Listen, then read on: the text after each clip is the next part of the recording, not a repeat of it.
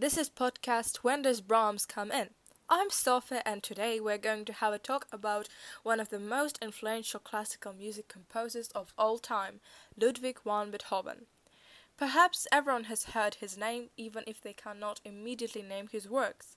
Beethoven is played and listened to all over the world almost 200 years after his death. Beethoven had started to study music because of his father. He realized that his child was talented at the art of music and began to develop it. The father of the future great composer was a failed singer, so he wanted his son to have achievements in music, not like him. In early childhood, Beethoven learned to play the harpsichord and violin. For a long time, composer didn't know his real year of birth. His father said that he was born in 1772, though it was 1770. This was done to create some kind of illusion. According to his father, talents seemed more significant if their age was younger.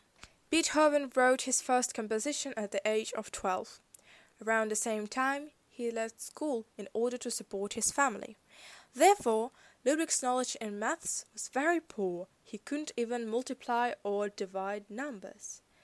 The composer had six brothers and sisters, but four of them died quite early, and because of that, by the age of 18, Ludwig became the main income for the family. You've probably heard Beethoven's Moonlight Sonata. It appeared in 1801, and the composer himself never named it Moonlight, but simply number 14. The inspiration for this piece was Countess Giulietta Guicciardi, who was his student. Beethoven wrote to his friend that he was in love with this girl and the feelings were mutual. But soon she gave her preference to the Count, who also was a musician but quite ordinary in his work. Giulietta decided that Count had more chances in life than Ludwig, so she married him. Moonlight Sonata is a work about unrequited love hopelessness, and the bitterness of loss. Beethoven wrote nine symphonies, the most famous of which are Fifth, Ninth, and the Third. The first notes of the Fifth Symphony are heard constantly, every day, all over the world. It is believed that this masterpiece was created over the course of three years. It was the longest history of the creation. The premiere of the symphony was unsuccessful, but since then everything has changed. Beethoven himself said that in the first movement, fate is knocking on the door. The first eight notes of the composition are the knock itself. You can't disagree with that. British novelist Edward Forster said that Beethoven's Fifth Symphony is the most sublime noise that has ever penetrated the ear of man.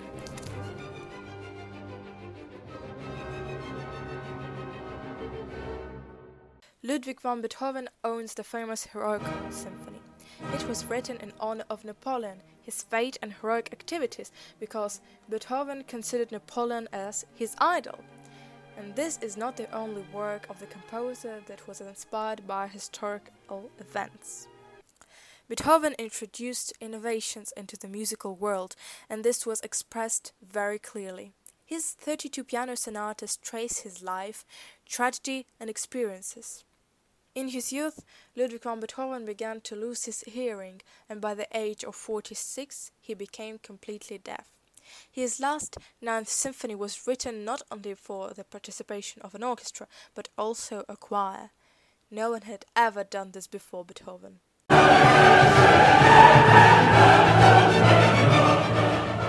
He had very poor health and died quite early, at the age of 56, from liver disease.